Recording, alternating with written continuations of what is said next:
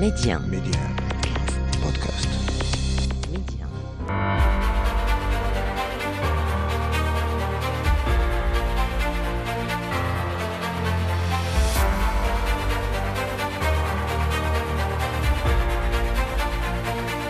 أهلا بكم إلى عدد جديد من مغرب التنمية الموعد الذي نتابع فيه كالعادة مكانه المملكه عربيا واقليميا ودوليا ونتوقف فيه أيضا مع أبرز الإنجازات والمشاريع المنخرطة فيها البلاد.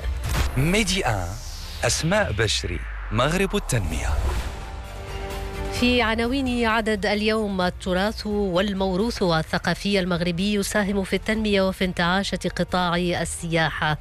نموذج اليوم من المدن العتيقة بالمملكة وتحديدا دور الضيافه أو الرياض المغربي منتوج سياحي ينفرد به المغرب يمتاز بمقومات على مستوى الهندسة المعمارية وتحفة خالدة تكشف عن الثقافة المغربية في إطار تقليدي. في مضامين عدد اليوم أيضا صندوق محمد السادس للاستثمار صندوق سيادي ودور مركزي في خدمة النمو الاقتصادي وتعزيز الاستثمارات بالمملكة. ضمن مواضيع اليوم مجلة جنافريكا الفرنسية تسلط الضوء على الجالية المغربية بالإمارات العربية المتحدة حوالي مئة ألف مغربي يصنعون الحدث بخبراتهم في القطاعات الرئيسية ونخبة تتميز بالكفاءة والثقة والمسؤولية. وفي آخر هذا العدد لمواكبة تحديات التحول الرقمي المغرب يقرر إحداث مدرستين وطنيتين للذكاء الاصطناعي وثلاث كليات طب بمجموعة من مدن المملكة. الخبير. المغرب يعتبر من أكثر الدول المحافظة على تراثها المحلي والعالمي حيث صادقت المملكة على اتفاقية سنة 75 900 ألف وانتخ وانتخبت أيضا عضوا في لجنة التراث العالمي سنة 95 900 وألف تتعلق بالتراث العالمي الموجود في مختلف المدن المغربية. ثم أصبح المغرب أيضا عضوا بمكتب التراث العالمي سنة 96 900 وألف وقد تم تسجيل العديد من المواقع المغربية في لائحة التراث العالمي معظمها في المدن القديمة والعتيقة. وبفضل رؤية ملكية متبصرة اكتسب المكون اللامادي للتراث المغربي الذي يغطي مجالات واسعة من الممارسات والتقاليد والفضاءات الثقافية والقطع الأثرية. أيضا اكتسب المكانة الوازنة التي يستحقها وصار هذا التراث الحي يحظى بالاهتمام المتزايد من كافة ربوع المملكة ومن خارج العالم أيضا. اليوم نتوقف مع المنتوج المغربي منتوج سياحي ينفرد به المغرب هو الرياض المغربي ودوره في إنعاش السياحة والتنمية. معنا حول هذا الموضوع الأستاذ مصطفى العوزي الباحث في الثقافة والتراث المغربي. أستاذ العوزي أهلا وسهلا بك معنا. أهلا وسهلا ومرحبا بجميع مستمعي إذاعة البحر الأبيض المتوسط. أهلا وسهلا. أستاذ العوزي اذا انتعاشه وطفرة سياحية آه، تعرفها المملكة عكستها الأرقام الأخيرة التي سجلت على مستوى آه، السياحة. آه، هذا طبعا يعود إلى استراتيجية المغرب التي أخذت بعين الاعتبار مجموعة من المعايير للتعريف بالمملكة كوجهة مفضلة وهناك أيضا مخططات من وزارة السياحة تهدف إلى جعل المملكة من أفضل الوجهات العالمية مستقبلا. لكن اليوم سنتحدث عن استثمار سياحي ينفرد به المغرب. استثمار من نوع خاص يتعلق بالرياض المغربي. هذا الموروث الثقافي الذي ينهل من تاريخ الأجداد وينقل في كل تفاصيله. طبعا موروث تاريخي ضارب في القدم. اولا نتوقف عند مكانه هذا الموروث المغربي. نعم بداية تجدر الإشارة إلى كون أن الرياض باعتباره يعني مكون أساسي من مكونات المدن العتيقة بالمغرب.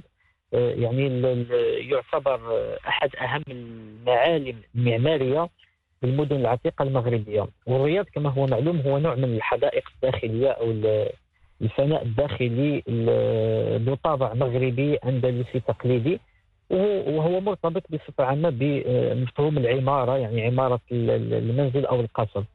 آه، أصول أو أصل الرياض يعني يرجع من الناحية التاريخية إلى الحدائق الفارسية التي انتشرت يعني في الفترة الإسلامية والرياض يعني آه، كمصطلح يعني في الوقت الحاضر في المغرب يشير حاليا يعني في الوقت الحالي إلى آه، نوع من الفنادق أو النزل أو مكان إقامة يعني صمم وفقا لطراز تقليدي ومعماري يعني كما قلنا سابقا آه، له جذور تاريخية ويتميز بخصائص منفردة واستثنائية.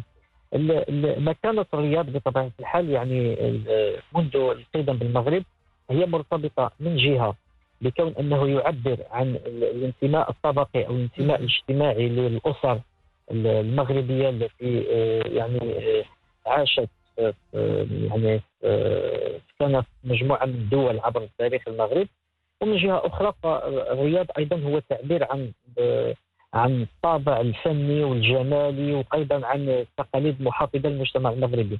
لا ننسى مثلا كون أن الرياض يعني يعني داخل القصور أو المنازل يعني دائما ما نجد أن الفناء يكون وسط الدار وأن آه، يعني وكأن الدار أو ال- المنزل يعني منفتح على ذاته داخليا مقابل يعني نوع من الغلاف على العالم الخارجي. هذا آه، يعني تعبير عن الطابع المحافظ لل- للأسر المغربية الأندلسية إلى غير ذلك. آه، آه، ربما حاليا يعني الملاحظ هو كون أن آه، معظم الرياضات بالمدن التقليدية المغربية خصوصا يعني مثلا نتحدث عن مراكش، الصويره، آه، عن تطوان وطنجة أيضا. آه، آه، معظم الرياضات تحولت الآن إلى ال- ال- أماكن سياحية يعني إما على شكل فنادق أو على شكل دور ضيافه وبطبيعة الحال هذا الأمر هذا يعني يشكل قوة جذب بالنسبة للقطاع السياحي المغربي. لا ننسى كذلك أن هناك استراتيجية يعني استراتيجيه تبناها المغرب منذ سنوات. بطبيعة الحال هي استراتيجية يعني تسعى إلى النهوض بالمدن العتيقة إلى التطوير يعني أو الحفاظ على ال- ال- المدن العتيقة سواء من خلال آه، ترميم بعض مكوناتها ترميم أسوارها. آه، أيضا ال- المدن العتيقة المغربية يعني حاليا آه، محمية بإطار اتفاقيات دولية. وأيضا هناك قوانين يعني تخص قطاع التعمير في المغرب. هي قوانين تتعامل بحدة وبصرامة مع ال ال آه، يعني مع كل شكل من أشكال الإصلاح أو. التعمير الذي قد يطال المدن العتيقة. يعني حاليا ربما الحصول على رخصة إصلاح محل أو منزل بالمدن العتيقة يعني تخضع لمسطره خاصة. وهذا أمر جيد جدا يعني حتى لا يتم فتح الباب على مصراعيه للقيام بأشغال ممكن أن تضر بالشكل وبرونق المدن العتيقة. آه، هناك أمر آه، آخر أيضا مهم يعني جدور الإشارة إليه هو كون أن هناك عناية ملكية خاصة بالمدن العتيقة. ننسى أن هناك مجموعة من البرامج ال- ال- التي أطلقت السنوات الأخيرة للنهوض ببعض المدن العتيقة كما هو الشأن مثلا بالنسبة لفاس أو مراكش يعني حظيت بعناية ملكية سامية وهناك بعض البرامج التي أعطى جلاله الملك انطلاق ال- ال- العمل بها إلى غير ذلك. اذا آه، ال- المدن العتيقة بمختلف مكوناتها يعني سواء تعلق الأمر بالرياض أو كذلك بالمساجد أو بمجموعة من المكونات الاخرى كلها يعني حاليا تشكل كما قلنا سابقا يعني نقطة قوة بالنسبة للقطاع السياحي المغربي ونقطة جذب أيضا. نعم. إذا أستاذ العوزي نحن نتحدث اليوم عن موروث مغربي خالص يعني حافظ على آه، جماليته وخصوصيته المغربية رغم تعاقب الحضارات. بقي محافظا على آه، هذه الهندسة المعمارية الخاصة التي تجعل منه آه، طبعا فضاء آه، مفتوحا يفضله السياح وله مكانة خاصة آه، عند آه، آه، المغاربة طبعا. قبل أن نتحدث عن آه، آه، يعني آه، هذا الموروث المغربي الخالص ويعني كيف يشهد إقبالا من طرف السياح. نتوقف عند مكانته عند المغاربة. نعم ال- المغاربة يعني حاليا ال- وربما هذا الأمر نلاحظه في يعني في الأوساط ال- ال- يعني في أوساط الأسر ال- يعني التقليديه مدن مغربية يعني خصوصا المدن العتيقة أو المدن ذات الطابع التاريخي الرياض آه، آه، يعني يشكل بالنسبة لهذه الأسر وبالنسبة لساكنة المدن العتيقة وبالنسبة لعدد كبير من الأسر المغربية الرياض يشكل ليس فقط آه، يعني مكون من مكونات العمارة المغربية وإنما هو أيضا فضاء ومتنفس لل- للأسرة المغربية. يعني آه، فضاء آه، آه، يبعث نوع من البهجة نوع من السرور في في قلوب الافراد لا غير ذلك. هنا ربما نشير إلى أمر مهم جدا وكون أن عدد كبير من الرياضات حاليا في المغرب تحولت إلى ال- الأماكن لإقامة الحفلات والمناسبات. وسبب تحويل هذه الفضاءات يعني فضاء الرياض إلى مكان لإقامة الحفلات هو أيضا مرتبط تاريخيا بحيث أن الرياضات تاريخيا كانت أماكن ل يعني أو الأسر المغربية كانت تقيم الحفلات والمناسبات سواء يعني المناسبات الخاصة كحفلات الزفاف أو العقيقة إلى غير ذلك ثم أيضا الاحتفالات يعني الموسمية كانت تقيم حفلات خاصة داخل هذه الرياضات. تصميم الرياض يعني بالشكل ديالو ال- ال- ال- يعني جماليته المعمارية بمكوناته الداخلية آه، ب آه، يعني طابعه المنفتح إلى ذلك. شكل فضاء للاحتفاء وفضاء ل يعني يبعث نوع من البهجه والسرور في قلوب الأفراد إلى غير ذلك. اذا هو أيضا يشكل متنفس متنفس بالنسبة للاسر وبالنسبه لساكنة المدن العتيقة المغربيه إلى غير ذلك نعم. طيب هو متنفس وله مكانة خاصة عند المغاربة ولكن هذا الموروث آه، يعني الثقافي المعماري العتيق المغربي طبعا آه، له أيضا آه، خصوصية ويحظى بإقبال من السياح. يعني تحول إلى وظيفة تجارية استثمارية. برأيك أستاذ العوزي كيف يمكن الازدهار بهذا المنتوج المحلي اليوم وجعله يعني يدفع بالسياحة بشكل أكبر. آه، خاصة أننا نعيش آه، طفرة سياحية خاصة آه، في الأشهر الأخيرة. نعم الأمر يندرج في إطار ما يعرف باستثمار الموروث الثقافي في التنمية الاقتصادية خصوصا التنمية السياحية. الآن يعني في عدد كبير من مناطق العالم ال- هناك إقبال كبير جدا للسياح من مختلف مناطق العالم على ال- ال- الفضاءات السياحية التقليدية أو الفضاءات السياحية ال- العريقة التي تتسم بطابع تقليدي طابع تاريخي وربما يعني آه، آه، طابع استثنائي ومتميز.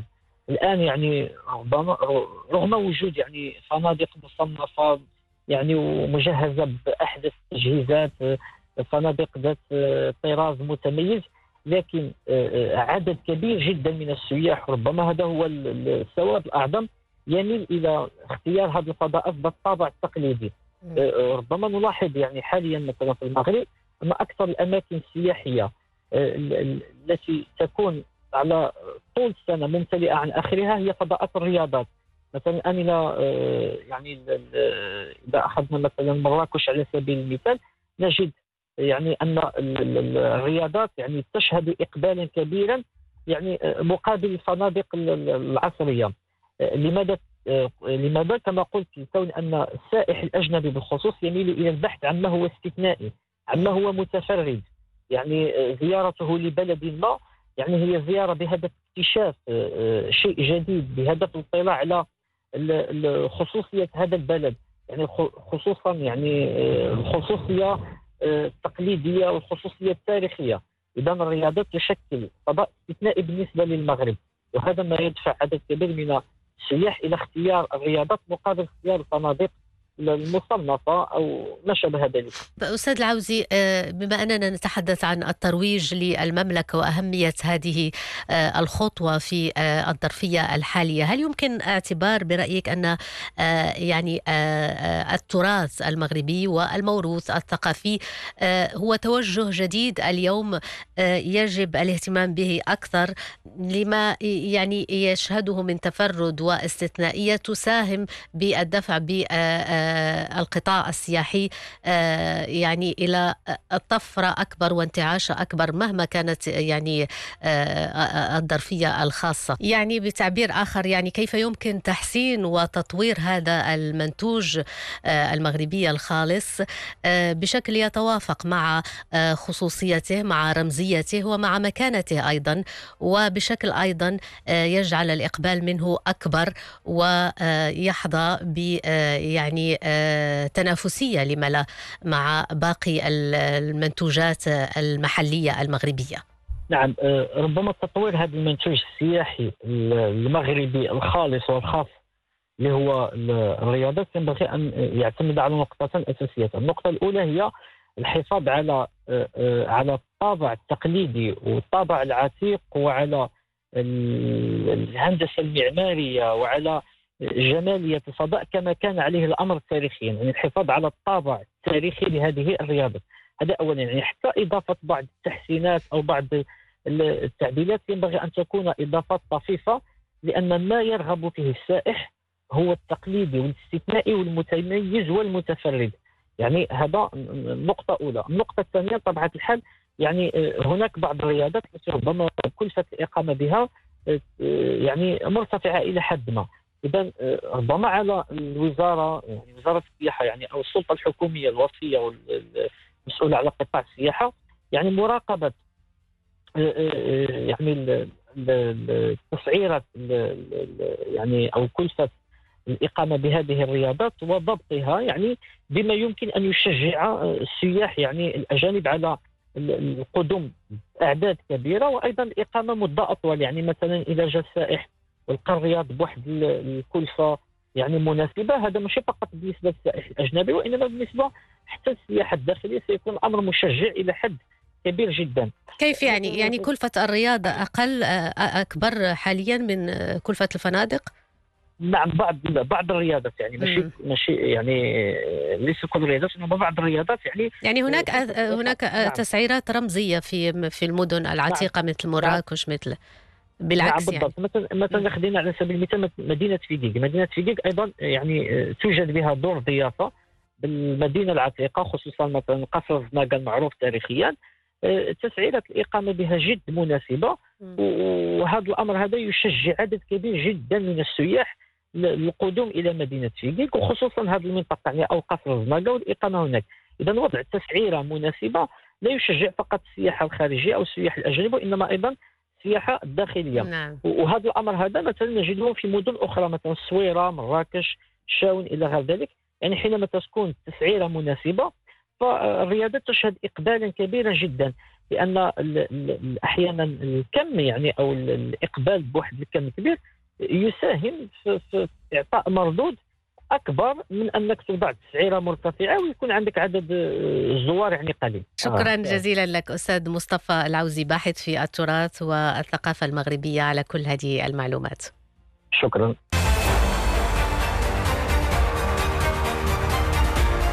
زوم.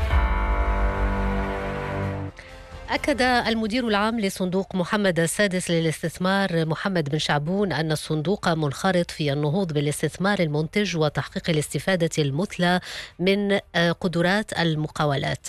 وصندوق محمد السادس للاستثمار هو صندوق سيادي أسس بناء على توجيهات ملكية سياقاته كانت مرتبطة جدا بظرفية الإنعاش الاقتصادي الذي أعقب الأزمة الوبائية التي تسببت فيها كورونا وحينها اعتبر جوابا للمملكة في مواجهة تداعيات الأزمة. في زوم اليوم مع الخبير الاقتصادي والمالي الأستاذ محمد الجدري نسلط الضوء على جزء من الأهداف الاقتصادية والاجتماعية لصندوق محمد السادس للاستثمار وأدواره التنموية. بطبيعة الحال يجب التأكيد والتذكير درجة أساسية هو أن صندوق محمد السادس للاستثمار يعني صوبنا بعد جائحة كورونا من أجل إعطاء واحد الانتعاش اقتصادية لاقتصاد الوطن هو اللي أكيد كذلك. هو أن إحنا اليوم مقبلون على واحد الرؤيه اللي هي رؤية 2035 اللي كنبتغيو من خلالها مضاعفة الناتج الداخلي الخام بالنسبة للمغاربة بدرجه أساسية. هذه المضاعفات الداخليه ممكن لا إلا تمر عن طريق واحد مجموعة من الاستثمارات اللي هي استثمارات عمومية واستثمارات خاصة استثمارات محلية واستثمارات أجنبية في مجموعة من القطاعات في البنية التحتية ديالنا. استثمارات تمشي لنا في الأمن الغذائي ديالنا في الأمن الدوائي والأمن الصحي ديالنا وكذلك في كل ما يتعلق بالأمن الطاقي ديالنا. اليوم يعني صندوق محمد السادس عنده واحد الميزانيه أولية ديال واحد 45 مليار ديال الدرهم. فيها 15 مليار الدرهم من خزينة المملكة المغربية وهو كذلك كيبحث على واحد مجموعة من الشركاء لا محليين ولا أجنبيين باش أنهم يكونوا في واحد الشراكات اللي هي ما بين القطاع العام والقطاع الخاص ما بين مزيج من الرأس مال المحلي والرأس مال الأجنبي باش أننا نمشيو في واحد مجموعة من الاستثمارات اللي يمكن لها أن تعود بالنفع على المملكة المغربية. تخلق الثروه وتخلق واحد مجموعة من مناصب الشغل بالنسبة للمملكه المغربية. أنا كنظن بأن صندوق محمد السادس خلال هذه العشريه هذه سوف يلعب دورا كبيرا تحقيق واحد التنمية بالنسبة للبلاد ديالنا. اليوم الصندوق ديال محمد السادس راه كيقوم بواحد الدور كبير. على سبيل المثال مثلا اليوم هادشي كنساو شوية راه هذاك المصنع ديال اللقاحات اللي درناه في بن سليمان راه هو مزيج ما بين راس ميل اللي هي مغربية وراس ميل اللي هي أجنبية اللي كيلعب فيها الصندوق ديال محمد السادس واحد الدور اللي هو كبير. وبالتالي اليوم عندنا مجموعة من الاستثمارات اللي إحنا غنمشيو فيها خلال السنوات المقبلة اللي تؤثر على الاقتصاد الوطني وكذلك تؤثر على يعني تموقعنا الجغرافي على الأقل على الأقل في غرب إفريقيا. اليوم ملي كندوي مثلا على خط أنبوب الغاز ما بين نيجيريا والمغرب ملي كندوي على الميناء الأطلسي ديال الداخله ملي كندوي على قطاع طريق سرعه اللي بغا نوصلوا إلى مدينة أكادير ملي كندوي على محطة ديال تحلية مياه البحر ملي كندوي على كل ما يتعلق بالطاقة المجددة ديال الطاقه الشمسيه الشمسيه والطاقه الريحية. هذه كلها امور كنظن بأن صندوق محمد سيغلعب فيها واحد الدور كبير بالإضافة إلى البنيات التحتية ديالنا في كل ما يتعلق بالنظام التعليمي ديالنا. كذلك في الصحة ديالنا اليوم حنايا مقبلون على بناء واحد مجموعة من المستشفيات الجامعية في عدة مناطق من المملكة المغربية. كنظن بأن هذه كلها أمور يمكن لصندوق محمد سيد الاستثمار أن يلعب دورا كبيرا خصوصا أنه هو واحد صندوق سيادي. المغرب بعيون العالم. مجلة جون أفريكا الفرنسية سلطت الضوء على المغاربة الموجودون بدولة الإمارات العربية المتحدة. حوالي مئة ألف مغربي يصنعون الحدث بخبراتهم في القطاعات الرئيسية ويمثلون نخبة تتميز بالكفاءة والثقة والمسؤولية.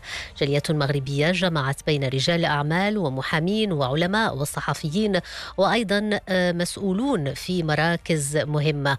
حسب المجلة الفرنسية هؤلاء المغاربة تخرج الكثير منهم من جامعات أوروبية أو أمريكية مرموقة ولا يتميزون بمهاراتهم فحسب بل أيضا بتنوعهم الثقافي الذي جمع أو كان ما بين عربي وأنجلوفوني وفرنسي وإسباني وإفريقي ويعزى هذا الاهتمام والطلب المتزايد عليهم في دولة الإمارات العربية المتحدة إلى الكفاءة التي يتميزون بها والخبرة على مستوى القضاء القضايا الاستراتيجية لدولة الإمارات ما جعلهم يتقلدون مناصب عليا هناك.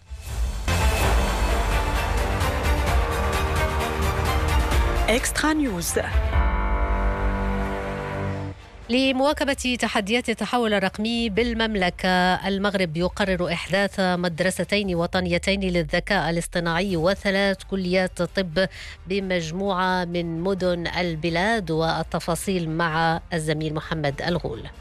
شرع المغرب في مسايرة التحول الذي يعرفه العالم على مستوى الذكاء الاصطناعي من خلال إنشاء مؤسسات تعليمية في سلك التعليم العالي تعنى بالأبحاث الخاصة بالذكاء الاصطناعي. وفي آخر مستجد وافقت الحكومة المغربية على مرسوم لإنشاء جامعات جديدة في عدة مدن في جميع أنحاء البلاد. ستتمركز في كل من الراشدية بن ملال قلميم تارودانت وبركان. وقررت الحكومة عبر مصادقتها على مشروع متعلق بالمؤسسات المؤسسات الجامعية والإحياء الجامعية إحداث المدرسة الوطنية العليا للذكاء الاصطناعي وعلوم المعطيات بتارودانت ستكون تابعة لجامعة ابن زهر بأكادير فيما سيتم تحويل الملحقة الجامعية ببركان إلى مدرسة وطنية للذكاء الاصطناعي والرقمنة تابعة لجامعة محمد الأول بوجدة. ويهدف إحداث المدرسة الوطنية العليا للذكاء الاصطناعي وعلوم المعطيات بتارودانت والمدرسة الوطنية للذكاء الاصطناعي والرقمنة ببركان إلى تزويد المملكة بنموذج جديد من مدارس المهندسين التابعة للجامعات من أجل تكوين رأس مال بشري متخصص قادر على مواكبة تحديات المرتبطة بالتحول الرقمي والانخراط في مجتمع المعرفة. ومن خلال تزويد الطلاب بالمهارات والمعرفة اللازمة ستمكنهم هذه المؤسسات من المساهمة في الاقتصاد الرقمي والمشاركة بنشاط في مجتمع المعرفة وفي إطار تنمية القطاع الصحي وتوفير الخدمات الطبية للمواطنين تمت المصادقة كذلك على إحداث ثلاث كليات جديدة للطب والصيدلة في مناطق مختلفة من المملكة في كل من الراشدية بن ملال وقلميم.